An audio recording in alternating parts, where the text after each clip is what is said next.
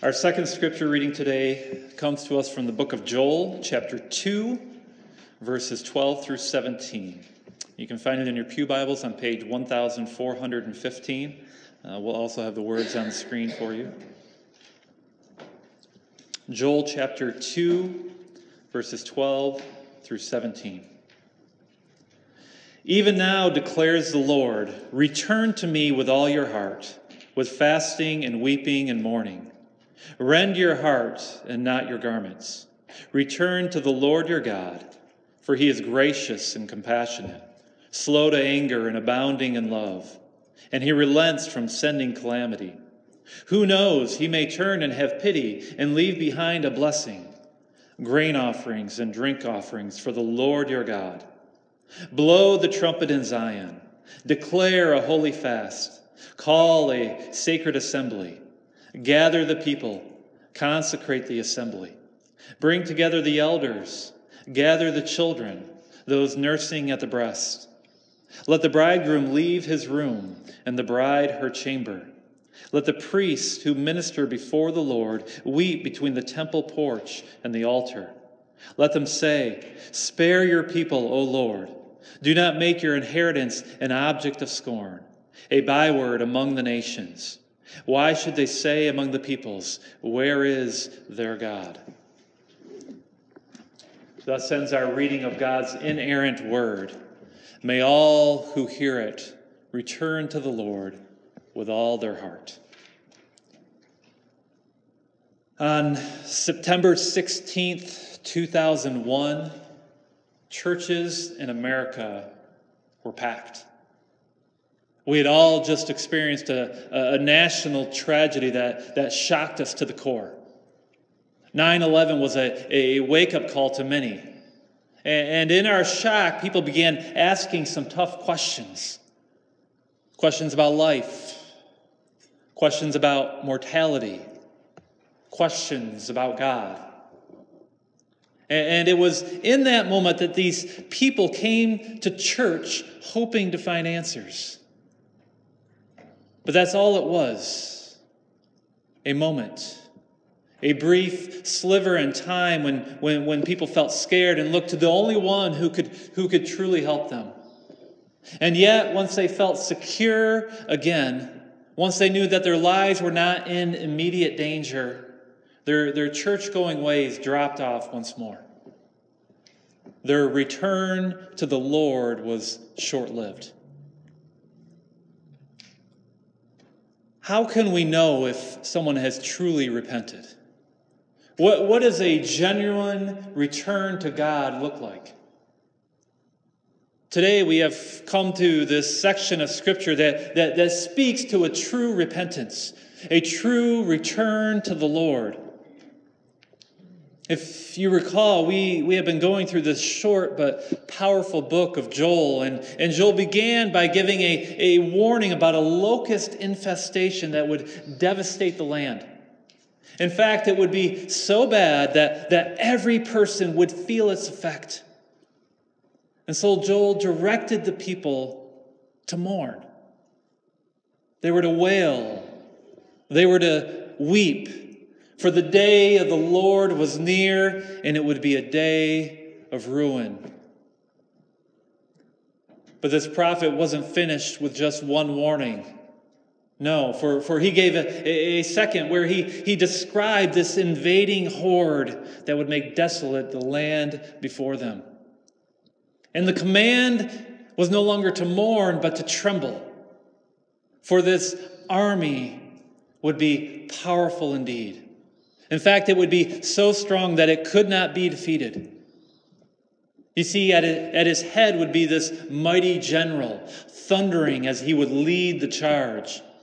He would make the earth shake and the stars fall from the sky. He would be dreadful to behold, for none could endure his presence. This general was none other than Yahweh himself.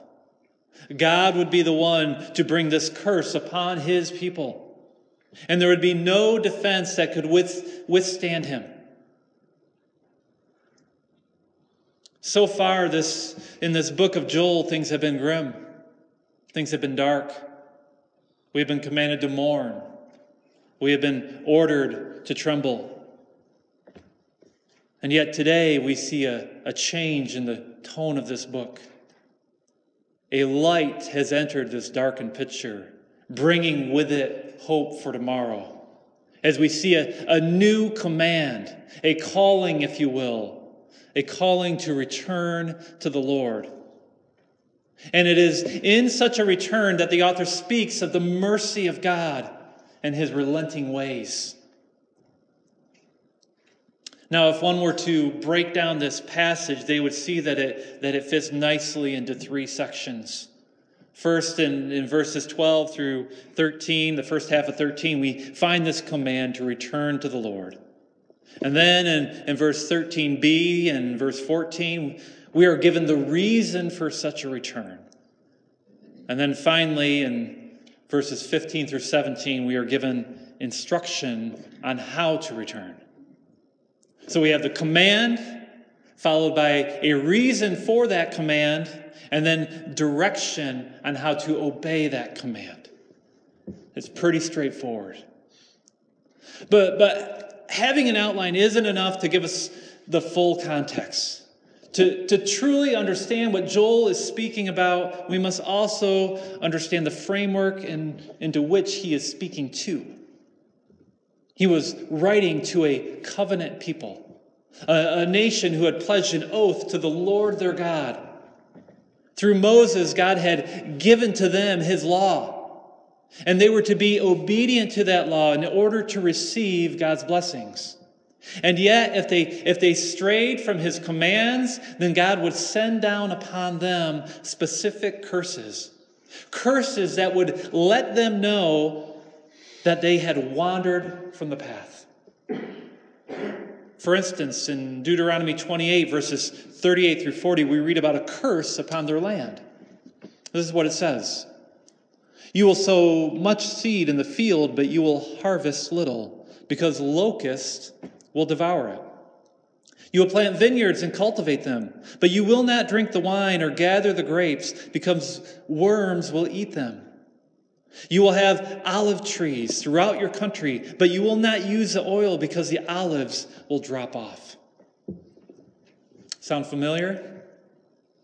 I mean, this describes to a T the warnings that we read about thus far in Joel. These swarms of, of locusts were going to ravage through their land. And according to Deuteronomy 28, this was brought about because Israel had not been obedient to the covenant that they had agreed to. They had left their God to follow their own whims, their own desires. And so the curse of the Lord was now upon them. Joel knew this, and the people knew this. They knew that Moses had prophesied years ago of these things. That this infestation that had devastated their land was a result of their own failure as a covenant people. And yet, God did not leave them without any hope. For, for if the people would return to the Lord, he had also promised to restore them. And this is what we read about in our first scripture reading, is it not? Look again at Deuteronomy 30, verses 1 through 3. When all the blessings and curses I have set before you come upon you, and you take them to heart, wherever the Lord your God disperses you among the nations, and when you and your children return to the Lord your God and obey him with all your heart and with all your soul, according to everything I commanded you today, then the Lord your God will restore your fortunes and have compassion on you and gather you again from all the nations where he scattered you. Moses had taught the people that the Lord has compassion, that he will relent, that he will restore when the people return to him. And this is exactly what we are reading about in our passage for today. So let's, let's jump in, starting with verse 12.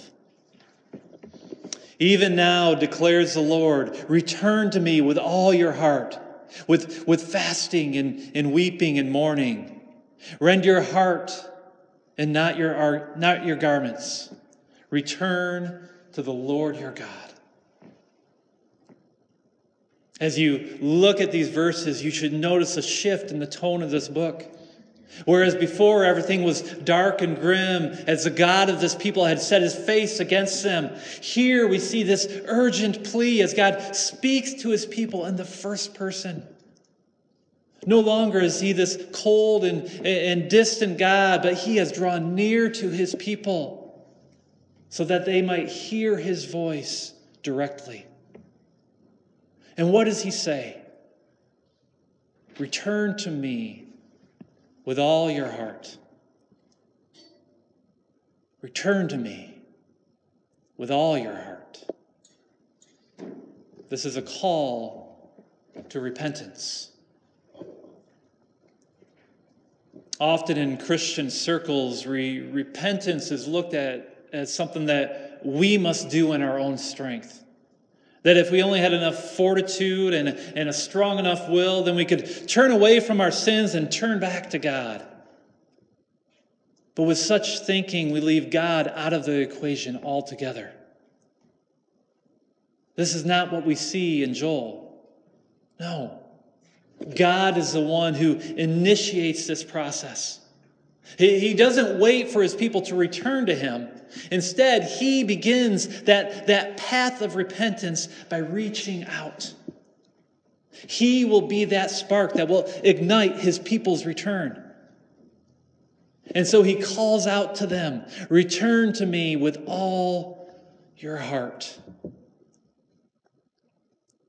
This calling that God has put forth is a, is a challenge to his people for them to look inward. For he says, Rend your heart and not your garments. A typical posture of repentance during the time of Joel and really during all biblical times was, was for one to tear their clothing. And this was an, an outward sign demonstrating one's inward remorse. But God wasn't looking for a show. He, he doesn't care for a person's outward expression if there is no inward change. These practices that he sets forth of, of fasting and weeping and mourning, they must come from an inward reflection and a genuine sorrow over one's sins. When I think back to 9 11, I don't remember seeing a whole lot of confessing of sins. Yes, people had returned to church asking, asking the questions why did this happen and what are we to do? But the answers that, that most came away with was that it was the terrorists' fault. And we must do a better job defending our nation. Hardly anybody saw what happened that day as a day of the Lord, as a day when, when, when God allowed such a tragedy in order to wake us from our slumber. And thus, there was, there was no inward reflection, no, no digging down deep in order to understand how we have strayed from God's path. Instead, everything was external. They were to blame, not us. I wonder if today will be any different. Sure, we don't have any terrorists to blame for this pandemic, but, but that doesn't mean that we haven't tried. I mean, just look at the political landscape. No matter which side of the aisle that, that we sit upon, we have vilified the opposition for how they've handled this. How many of you can't stand our current president? What about our governor?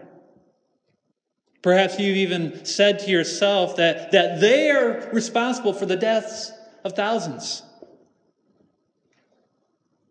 Such attitudes come from thinking externally and not from deep internal reflection. And then there's our tendency to put our hope in some man made solution, as if we have the power to get ourselves out of this. With 9 11, we chose to go to war on terror Today, we, we look to face masks and social distancing and, and vaccines. And I'm not saying that we shouldn't be doing those things. Perhaps we should. But what I am saying is that we have a tendency to turn to the strength of men before we turn to the strength of God. Dear friends, when we do these things, when we, when we blame politicians and when we put our hope in man made solutions, then we no longer see this as a day of the Lord or as an opportunity to return to Him. For we are no longer focused on what God is trying to teach us. What is it that we need to repent of? How have we as a, as a people turned our backs upon God? Perhaps these, these masks that, that are covering our mouths are, God's way of muzzling our lying and blasphemous lips. Maybe these six feet of social distancing is how God is showing us the lack of closeness that we have with one another. Could it be that these vaccines that we are shooting into our bodies are, are God's way of reminding us that we are frail, that we are mortal, and that every breath that we inhale is a gift from God that we have taken, from granted, taken for granted. Perhaps our empty pews, our, our lack of church attendance is a demonstration of how we have disconnected from the Lord. What are the idols that are in your life? How have you turned away from Him? God is calling upon his people to return. But why should we return? What reason do we have to go back to this God that has cursed us? Look at, look at verses 13 and 14. For he is gracious and compassionate, slow to anger, and abounding in love, and he relents from sending calamity. Who knows, he may turn and have pity and leave behind a blessing, grain offerings and drink offerings from the Lord your God. The attention of our book is no longer upon the locusts or the havoc that they've caused. Rather, it is upon the character of our glorious and merciful God. And there are five traits that are lauded God is gracious. God is compassionate. God is slow to anger. God is abounding in love. And finally, God is relenting in his judgment. Think about these characteristics and how, how diametrically opposed they seem to this wrathful and unrelenting God that we saw earlier in the book of Joel. Grace, compassion, slow to anger, abounding in love, relenting. Doesn't this not sound like a different God? But he's not a different God. No. He can bring down his severe judgment while at the same time be overflowing with his love for his people. To our, to our finite minds, it's, it's hard for us to comprehend how the Lord can hold in all these characteristics within himself simultaneously. And yet he does. That's, that's who he is. And it is the reason that the people should return to him. You see, repentance is not to be solely dependent upon who we are as sinful people. But the primary basis for returning to God should be on His character, who He is. Does this God who we worship have the qualities that make Him worthy of returning to Him? Absolutely.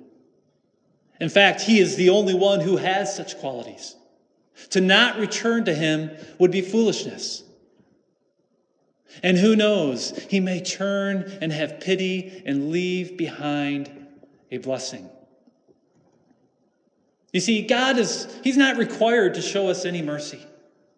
He would have been perfectly just in letting his people suffer from the locusts until they all died of starvation.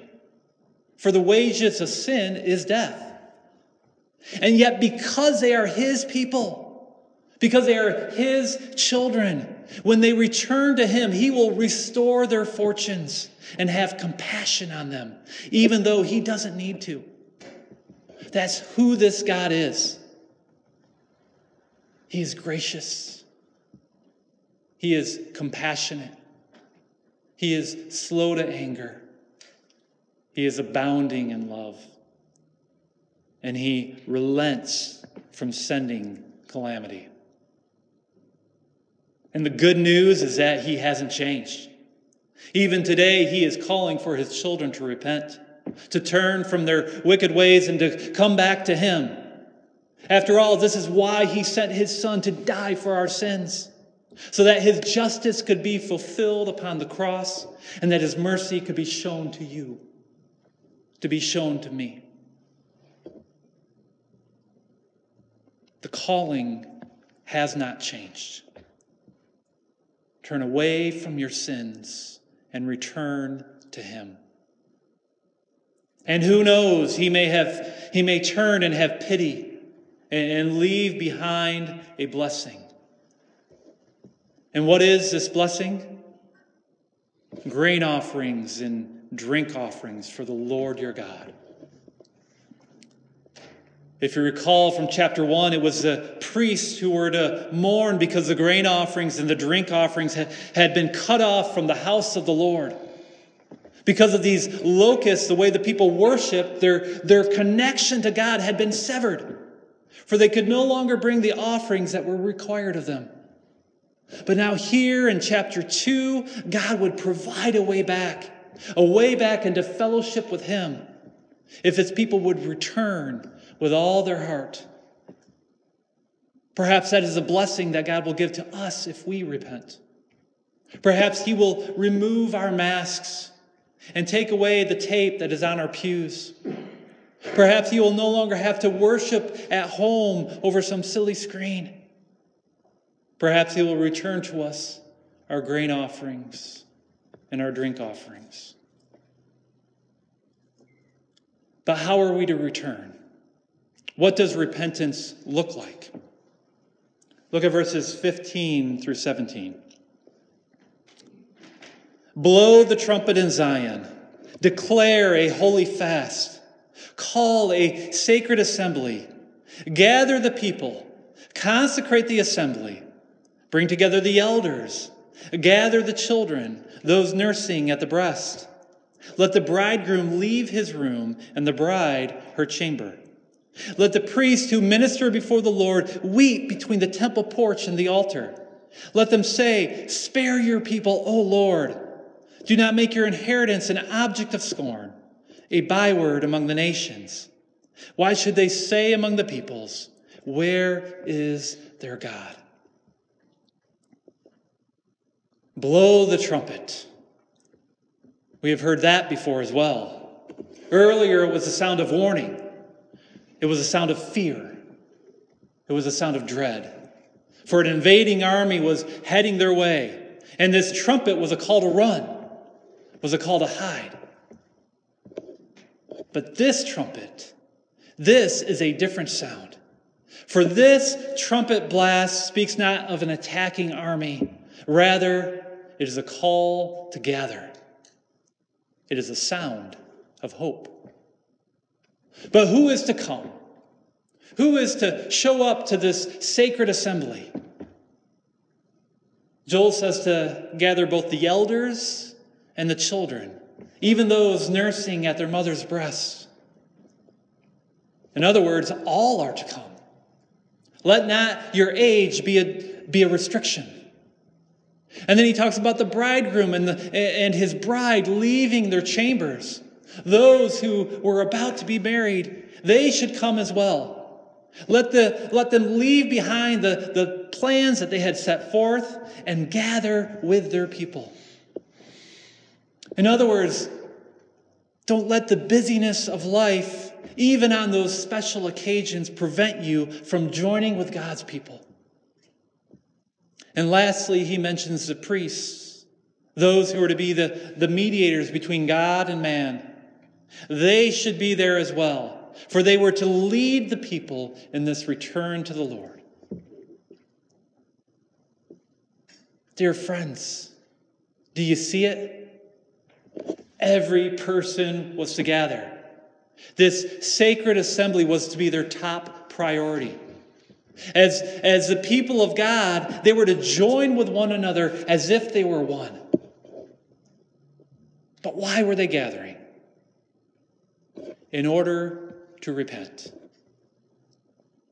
Too often we treat the Christian faith as an individualistic practice. There is me and my God, and I need no one else. This is why so many people no longer attend on Sunday mornings, and I'm talking before COVID. It's why we hear statements such as, nature is my church, or I feel closer to God when I'm fishing.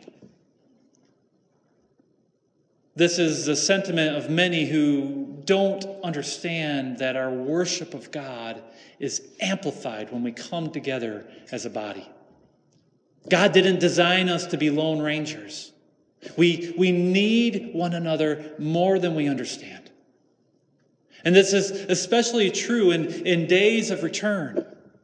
When we come to God and seek forgiveness and mercy, when we ask God to change our hearts, Listen, re- repentance shouldn't be a solo endeavor. We are to be iron sharpening iron. We are to rebuke. We are to reprove. We are to comfort. We are to mend. We are to encourage one another with the Word of God. We are to confess our sins to one another. And then, then we are to point one another to the forgiveness that can only come through Jesus Christ. But if we never gather, how can we do that? Not only were these people to gather, but they were to declare a holy fast as well. Now, it may seem strange to call a fast when food was already scarce. I mean, haven't they already been fasting? In a sense, yes, they have. But a holy fast has a purpose behind it, for it is a, a tangible way that a person can focus their hearts. They were to go to, they were to go without in order to understand that, that God is their first necessity. And it was in this way, in their, in their fasting, that their idols would be revealed. All those things that they had placed ahead of God. In this pandemic, we have talked a lot about essential workers, those who are needed to provide the necessities of life doctors and nurses, police officers and firefighters, grocers. For we need our medicine, we, we need our security, and we need our sustenance. And yet, it is our need for God that, that trumps all those things. And if we are not careful, these, these other essentials can become idols to us. Let me ask you Is Jesus uh, the most essential person in your life? Do you prioritize your worship of Him over everything else? Because if you don't, then you need to repent. So we are to gather and we are to fast. And lastly, we are to weep. We are to cry out to the Lord, spare your people. We are to plead for his grace and for his forgiveness over the wickedness that is in our own hearts. We are to mourn over our sins and over the state of the world that has been brought about because of the evil that is within us. And we are to beg for God's mercy.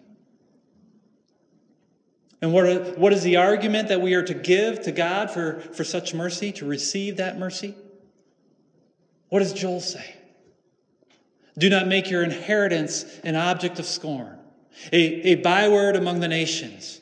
Why should they say among the peoples, where is their God? The reason for God to show his mercy is for his own glory.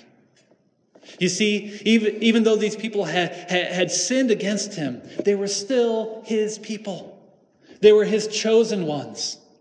Unless the nations think, think that he was, was too weak of a God or, or too calloused of a God, the people were to ask for restoration in order to demonstrate how mighty and how good their God really is. And perhaps then the surrounding nations would, would be able to see that mercy and turn to him as well. How would a repentant church today have an impact on the world around us? What would be the witness if, if millions of Christians mourned over their sins? What would it look like if God's people returned to the Lord with all their heart? Here's what you need to understand the day of the Lord, it, it is an opportunity to have a day of return. Let what we are going through right now not be like 9 11. Let us seek a true repentance. Let it be a, a, statement to the world around us that, that God is seated on his throne and he is ready to pour out his mercy. Rend your heart and not your garments and return to the Lord your God for he is gracious and compassionate, slow to anger, and abounding in love. And he relents from sending calamity. Let us pray. Father, we come to you now as a, as a broken people. We, we struggle to make you our all in all. Help us to repent.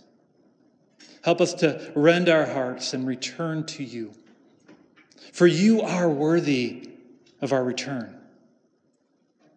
For you are gracious and you are compassionate. You are slow to anger. You are abounding in love. And you do relent from sending calamity.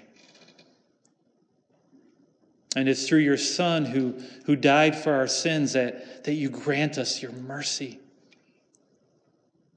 Fill us now with your Holy Spirit that we might seek after you with all our hearts. We pray this in Jesus' name. Amen.